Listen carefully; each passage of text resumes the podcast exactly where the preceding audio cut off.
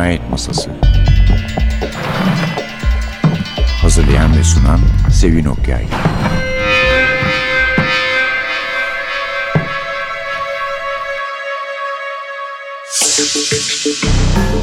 Merhaba, NTV Radyo'nun Cinayet Masası programına hoş geldiniz. Bugün size daha önce hiçbir kitabını sunmadığımız, zaten hiçbir kitabını okumadığımız bir yazarı takdim edeceğiz. Sabine Durant. Sabine Durant bir İngiliz gazeteci ve yazar.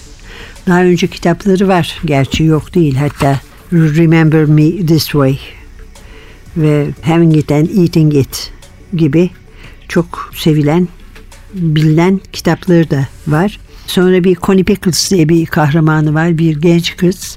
Onun işte böyle gezileri, maceraları, aşklarını anlatıyor. Cross Your Heart Connie Pickles. Bon Voyage Connie Pickles. Oh la la Connie Pickles gibi isimleri bile sizi kitaplara hazırlayan kitaplar.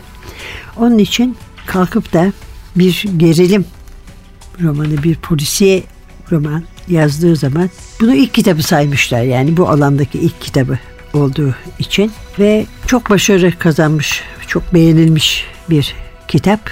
Durant e, bir gazeteci söylemiştik. Kahramanı ise televizyoncu, bir programın sunucusu. Yavaş yavaş devri geçmek üzere ama hala çok meşhur ve her şey bir ormanda, şehir yakınındaki ormanda bir ceset, bir genç kadın cesedi bulmasıyla başlıyor. Oysa o ana kadar yani e, Londra'nın en hoş semtlerinden birinde yakışıklı ve başarılı elbette borsayla ilgili bir kocası var. Philip bir de güzel çocukları var. Millie bir dadı bakıyor. Orta Avrupalı bir dadı Marta bakıyor çocuğa. Ve çok da iyi bir işi var. Çok seviliyor dediğim gibi. Hafif hafif bu ışıltının sönmekte olduğu yolunda belirtiler görülse bile. Ama bu cesedi bulana kadar ve iyi bir yurttaş gibi polisi haberdar edene kadar hayatında ciddi olarak hiçbir sorun yok. Ama onu bulduktan sonra gerçekten ciddi sorunlarla karşılaşıyor. Kitabımızın adı en derinde Under Your Skin. Çeviren Sıla Okur. Doğan kitaptan çıktı. Hemen şöyle söyleyeyim. Bir defa kısa bir kitap. Hani biliyorsunuz çok uzun kitaplar da oluyor. Yani bunlardan şikayet etmiyoruz hiçbir şekilde de. Daha kolay okunur ne de olsa kısa kitap diye haber veriyorum. Sıla Okur da okumayı çok kolaylaştıran, çok temiz bir dille iyi bir çeviri yapmış. Dolayısıyla o yönden de çevirden yana da hiçbir sorun yok. Kahramanımız zaman zaman sinir bozsa da aslında olumlu ve sevilecek türde bir kahraman. Yani en derindeyi alıp köşenize onunla birlikte yerleşmemeniz için bence en ufak bir neden yok. I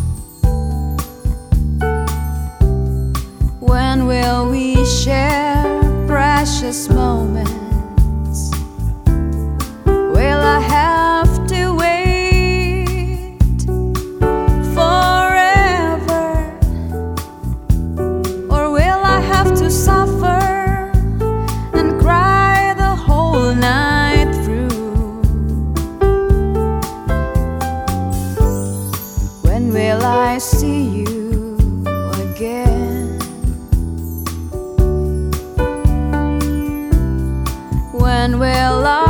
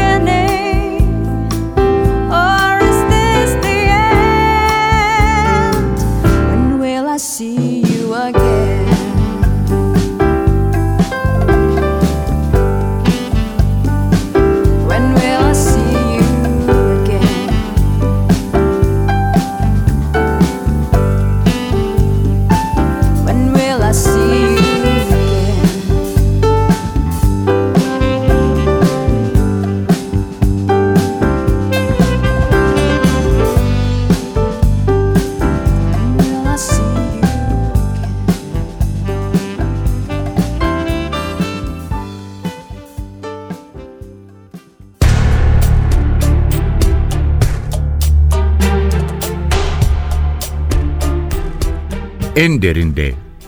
Clara hep yaptığı gibi adımı telefonun ekranından aynen okuyup "Merhaba Gebe Mortimer." diyor. Fondan bir tangırtı geliyor. Makas değiştiren yavaş bir tren veya toplanan yemekhane tepsileri gibi. "Duyuyor musun?" diyor. Boğazımı temizleyip "Merhaba Clara McDonald." diye karşılık veriyorum. Ay cuma diyor. Gelemedi gitti. Şimdi eve gideceğim, sıcacık bir banyo yapacağım, çocuklara bakacağım. Yemeği Nick yapıyor. Sonra da ayağımı uzatıp Mad Men izleyeceğim. Dağlar gibi ders planı hazırlamam lazım. Ama vicdanım çok rahat. Çünkü bizim kayıt cihazının hafızası doluyor, kayıtlarımı şimdi izlemezsem silmeye başlar. Kendiliğinden siliyormuş diyorlar. Yani televizyon izlemek de benim için bir nevi görev şu anda. Sesini duymak bile neşelendiriyor. Ta okuldan arkadaşız ve benim gözümde Clara McDonald mükemmele en yaklaşmış insandır. Hayırdır diyor suskunluğumu okuyarak. Kim üzdü seni? Philip mi? Hıyarlıklarına devam mı ediyor? Yoksa televizyondaki yakışıklı mı? İkisi de diyorum yarım ağızla gülerek. Nasıl söyleyeceğimi, kelimeleri hangi sıraya dizeceğimi düşünüyordum. Ay bugün başıma neler geldi sorma diye heyecanlı, ben de ne dedikodular var bilsen şeklinde mi yoksa bilinçli bir tavırla mı? Akşam haberlerde verirler ama önce benden duyu istedim. Hala bilmiyorum. İkisi de doğru gelmiyor. İlki apaçık duyarsızca. İkincisi de hani insanlar ciddi bir konuya girecekleri zaman ses tonları değişir ya öyle. En sevdiğim teyzemin papaz ağzı dediği türden. Böyle ağzındaki baklayı çıkaramaz gibi. Çok fena. Üstelik Clara'nın yaşadığım travmayı gözlerinden yaşlar gelerek benimle paylaşacağını biliyorum ve bunu hak etmiyorum. Büyük haksızlık bu.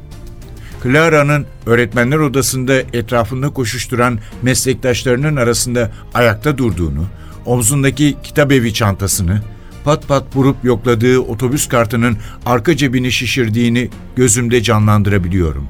Belki Primark'ten aldığı ki oraya Primarni diyor, tweet mantosunu omzuna atmıştır bile.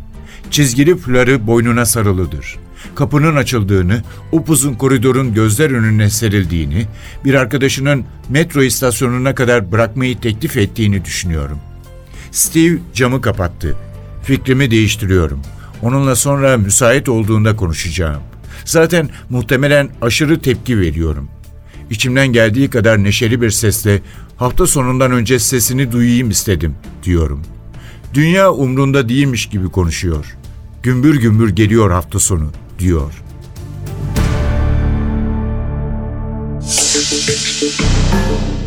En derinde Sabin Duran Doğan Kitap. Bir koşuyla başlıyoruz. Sabah koşularına çıkıyor. Gaby, kahramanımızın adı Gaby Mortimer. Ve işte o günkü koşusunu da anlatıyor. Ne olmuş, kaçta çıkmış, kaçta değil de işte ne sıralarda çıkmış hava ne aydınlıkmış ne karanlık çünkü. Yağmur yağdığı halde koşusuna devam ediyor çünkü koşmak ona iyi geliyor. Gece iyi uyuyamadım diyor. Bunun aslında onda bir sorun olduğunu daha sonra anlıyoruz. Bir yandan koşarken bir yandan da aile sorunlarını düşünüyor. İşte Filip'in annesine pazar günü yemeğe gidecek. Filip ona garip mi baktı? Yani tek tek cümleleri tahlil ederek bir aile değerlendirmesi yapma. Ve yoluna devam ediyor. Yani bayağı bunu 3 sayfa kadar anlattıktan sonra malum bulguyu yapıyor. Ve bir şey diyor beni içerideki içimden bir şey beni ilerideki korular çekti. Normalde burada koşmam. Ama bu sefer koşuyor işte niye olduğunu da pek bilemese de ve birden dalların arasından görüyorum onu diyor. Önce şişme kadın sanıyorum veya balık. Bir seferinde Wright Adası'nda tatildeyken kumsalın tar gevlerine kadar sürüklenmiş bir yunus leşi görmüştük. Rengi atmış bir et yığını olarak göze batan bir çıkıntıydı. Böyle benzer şeyler anlatıyor ve sonunda anlıyoruz ki şişme kadın veya balık değil bulduğu şey genç bir kadının cesedi. Yan yatıyor. Beyaz çıplak kolları başının üzerine uzanmış. Sırtı geri bükülmüş. Maun renginde saçı geriye çekilmiş gibi duruyor. Gözleri açık ama stretch film kaplanmış gibi donuk. Böyle onu uzun uzun anlattıktan sonra polise haber vermeye karar veriyor. Yani polisi aramayı düşünüyor. Hemen telefon ediyor. Hattın öbür ucundan cevap verdikleri zaman da gene inanma işi devam ediyor ve duyuyor musunuz duyuyor musunuz diye soruyor ve sonuç olarak duyuyorlar tabii. Polis geliyor. Bu arada Gabe'nin aklı fikri işine yetişmekte. Çünkü bir sabah programı var ve o sabah programında programı birlikte sundukları kişiyle çok da muhabbeti yok zaten ve hani bir mesele çıkarsa diye endişe ediyor. Aman diyor geç kalmayayım, yetişeyim ve gidiyor tabii sonunda. Bunun hayatının pek de önemli sayılmayacak bir olayı olacağını düşünüyor. Çünkü polis gelmiş, polise ifadesini vermiş, gördüklerini anlatmış. Ortaya sorun çıkması için hiçbir neden yok görünürde.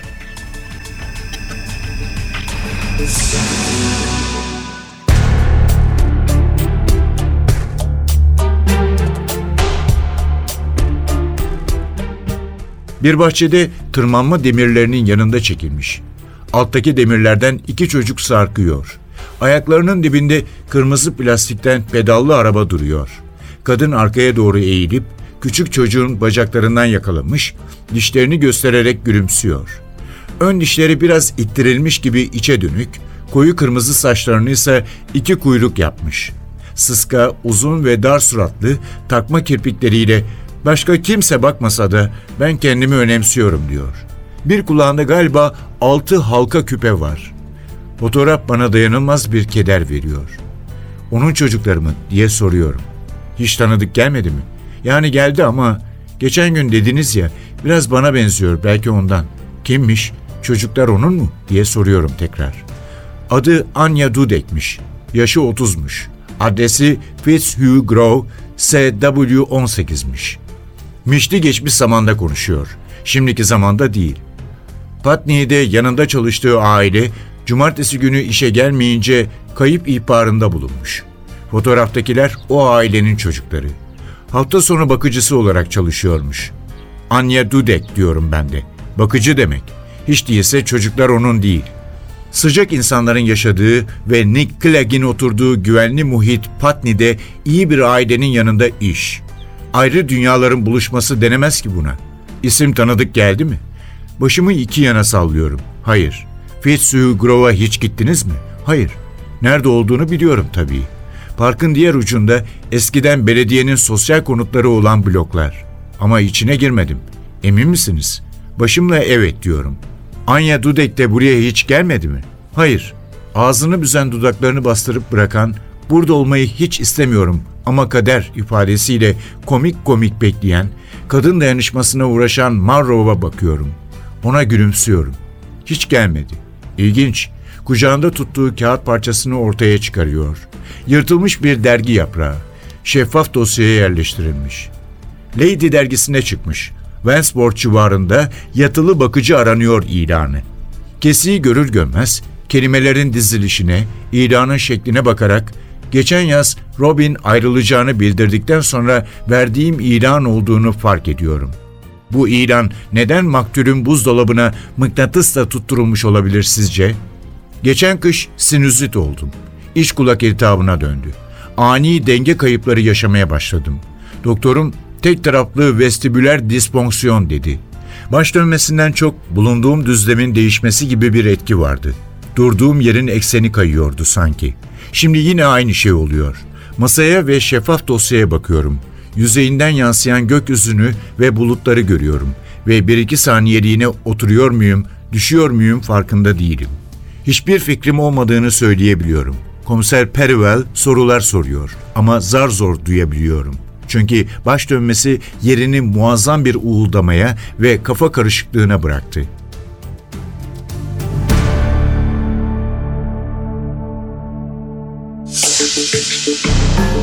Derler ki masumların korkacak hiçbir şeyleri yoktur. Peki ama öyleyse niçin polis Gaby'e neden cesede dokunduğunu bize söylemedin diyor. Niçin ölen kadının Anya'nın Gaby'e ne kadar benzediğini defalarca vurguluyorlar. Madem Gaby onu tanımıyor, niçin Anya'nın dairesinde Gaby ile ilgili bir sürü kupür var? Niçin deliller iki kadın arasındaki bir bağlantıya işaret ediyor ve Gaby ne, niçin bunu inkar etmekte ısrar ediyor şeklinde sorular geliyor karşısına, karşısına çıkıyor. Yani masum olmanın pek bir faydası olmuyor ona bu konuda. Ve birden kendisini bir kıskaç içinde, bir çember içinde buluyor. Kocasından çok da fazla medet ummuyor. Zaten o sanki başka bir dünyada yaşıyor gibi. Söylüyor gerçi ona ama söylememek mümkün değil. Çünkü evin önünde hem basın var hem polis var. O da yani tamam ne olacak geçer gider önemli değildir diyerek tamamen önemsiz hale getirmeyi tercih ediyor. Ölen kadına bir daha dönecek olursak Anya bir göçmen. Göçmen bir dadı önce hakkında daha kötü tahminler ileri yürütülse de aslında bir ailenin çocuklarına bakıyor. Çok iyi bakıyor. Ondan memnunlar.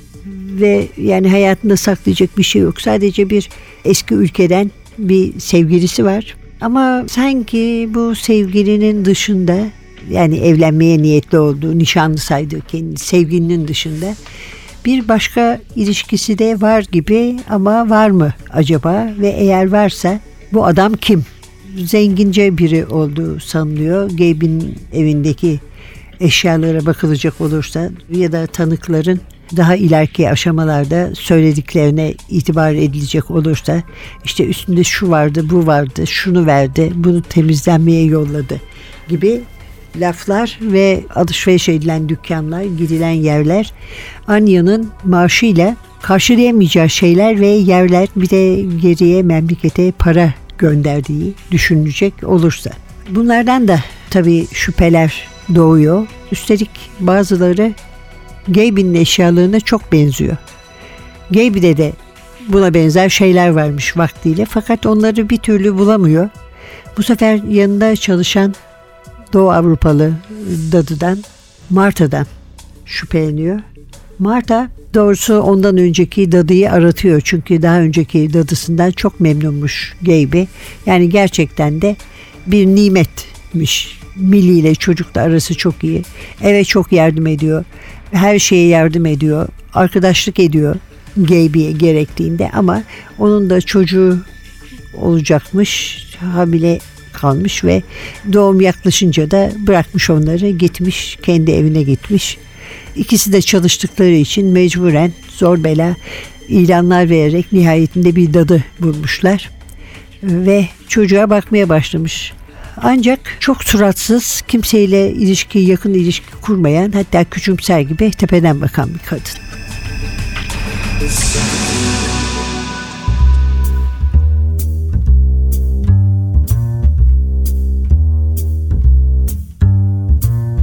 Never know how much I love you.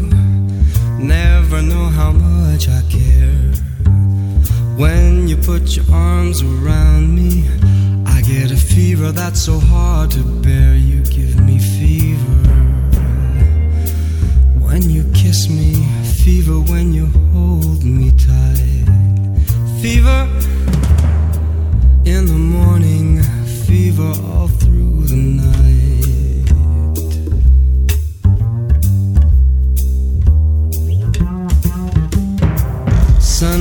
Lights up the daytime, moon lights up the night. I light up when you call my name, and you know I'm gonna treat you right. You give me fever when you kiss me, fever when you hold me tight. Fever in the morning, fever all through the night.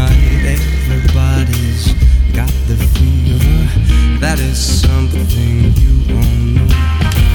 Fever isn't such a new thing. Fever started long ago.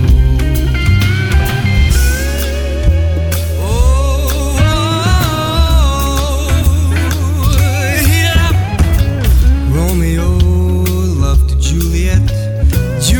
she felt the same. When he put his arms around her, he said, my flame, thou givest fever.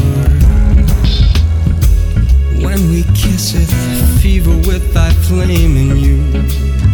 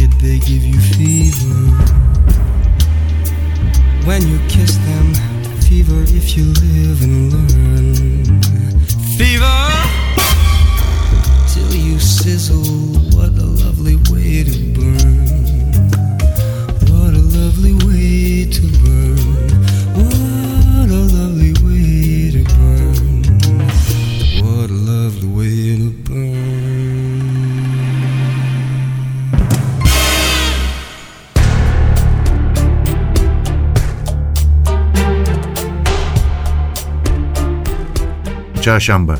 Şafak vakti kapıma dayanıyorlar. Sanki Filip'in taksisinin tıkır tıkır yolun sonuna kadar gidip köşeyi dönmesini beklemişler kapıyı çalmak için. Yarı giyinik vaziyetteyim. Kapıyı açtığımda elimde külotlu çorap var. Pembemsi bir ışık var bugün burada. Sanki güneş erken doğmuş da bugünlük yüzünü göstermek istemiş. Sizi kocam sandım diyorum. Pasaportunu unuttu herhalde dedim. Gabby Mortimer, "E, evet bir terslik var. benim Gaby Mortimer olduğumu pekala bilen Perivale bana bakmıyor. Mor salkımların birbirine dolanmış köklerine, limon yeşili yeni şimşirlere tomurcuk var mı diye bakıyor sanki. Sizi 15 Mart günü Anya Dudek'in öldürülmesi şüphesiyle tutukluyorum diyor. Konuşmama hakkınız var. Fakat mahkemede delil olarak kullanmayı düşündüğünüz bir şeyi sorgu sırasında dile getirmemenizin savunmanıza zarar verebileceğini hatırlatırım. Doğru cümle bu mu ki? Saçma sapan kelimeler ipe dizilmiş gibi yanlış geliyor kulağa. Alelade seçilmiş çirkin kelimeler. Yoksa kulaklarımdaki uğultu başımdaki kan mı? Nöronlar, sinapslar, sinir sistemimde dolaşan elektrik akımı. Konuşmaya çalışıyorum. Ne? Saçmalamayın demek istiyorum. Ama dilim, dişlerim ağzımı doldurmuş. Dizlerim çözülüyor. Ellerim, kollarım aside dönüşüp dağılıyor. Bedenim, etim, kemiğim bir başkasına ait sanki. Görüş alanımın merkezinde Pervel'i hala seçebiliyorum. Ama dünyanın geri kalanı karardı. Memur Monroe arkasında belirip koluma girerek beni içeri sokuyor. Usulca konuşuyor benimle. Huzur evini otel zanneden aklı gidik ihtiyar bir kadınmışım gibi.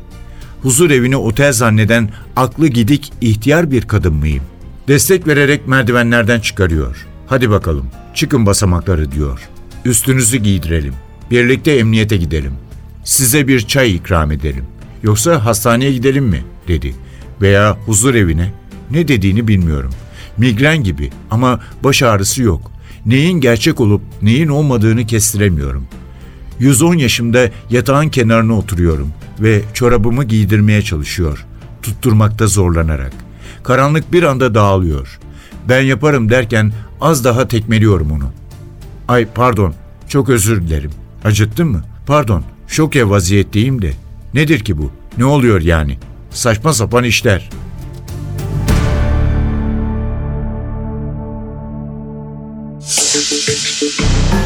En derinde devam ediyoruz. Çok derinde. Bir sorunu daha var. Gabe'nin. O da şu. Perival, polis, dedektif müfettiş, soruşturmayı yürüten hiç Gabe'nin dışında şüpheli aramaya çalışmıyor. Böyle bir çabası yok. Belki şöhretinden nefret ediyor. Belki maddi durumunun rahatlığı onu kızdırıyor. Belki de hakikaten suçu onun işlediğine inanıyor ki yani birlikte kalınan arkadaşları, sevgilileri, eski nişanlıyı bunların hiçbirisini araştırmıyor. Ama mesela bu arada çok garip şeyler de oluyor.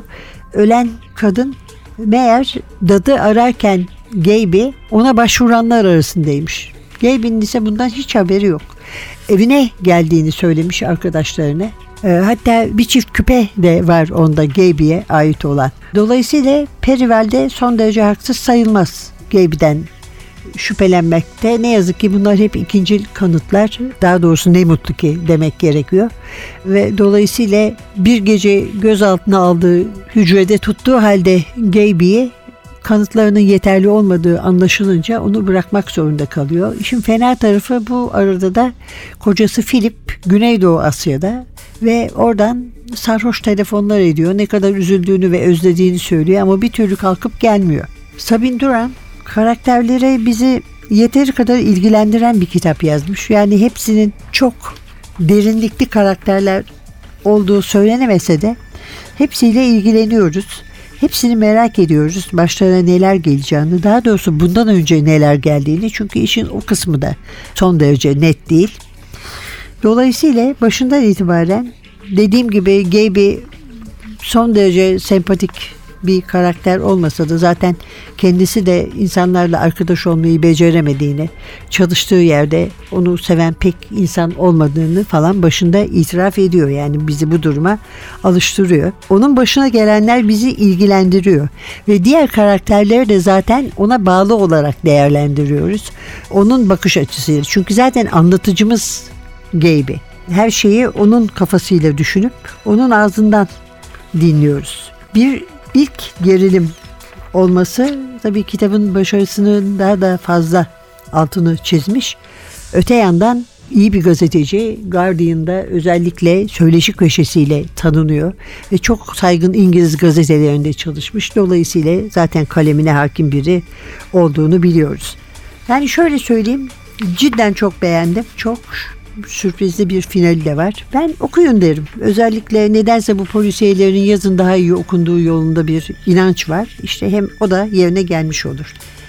En derinde Under Your Skin, çeviren Sıla Okur, Doğan Kitap tavsiyelerimizle. Önümüzdeki hafta bir başka cinayet masası programında bir kez daha karşı karşıya gelene kadar mikrofonda Sevin, masada Atilla hepinize diken üstünde bir hafta diler. E, ne yapalım bu sefer de böyle. Hoşçakalın.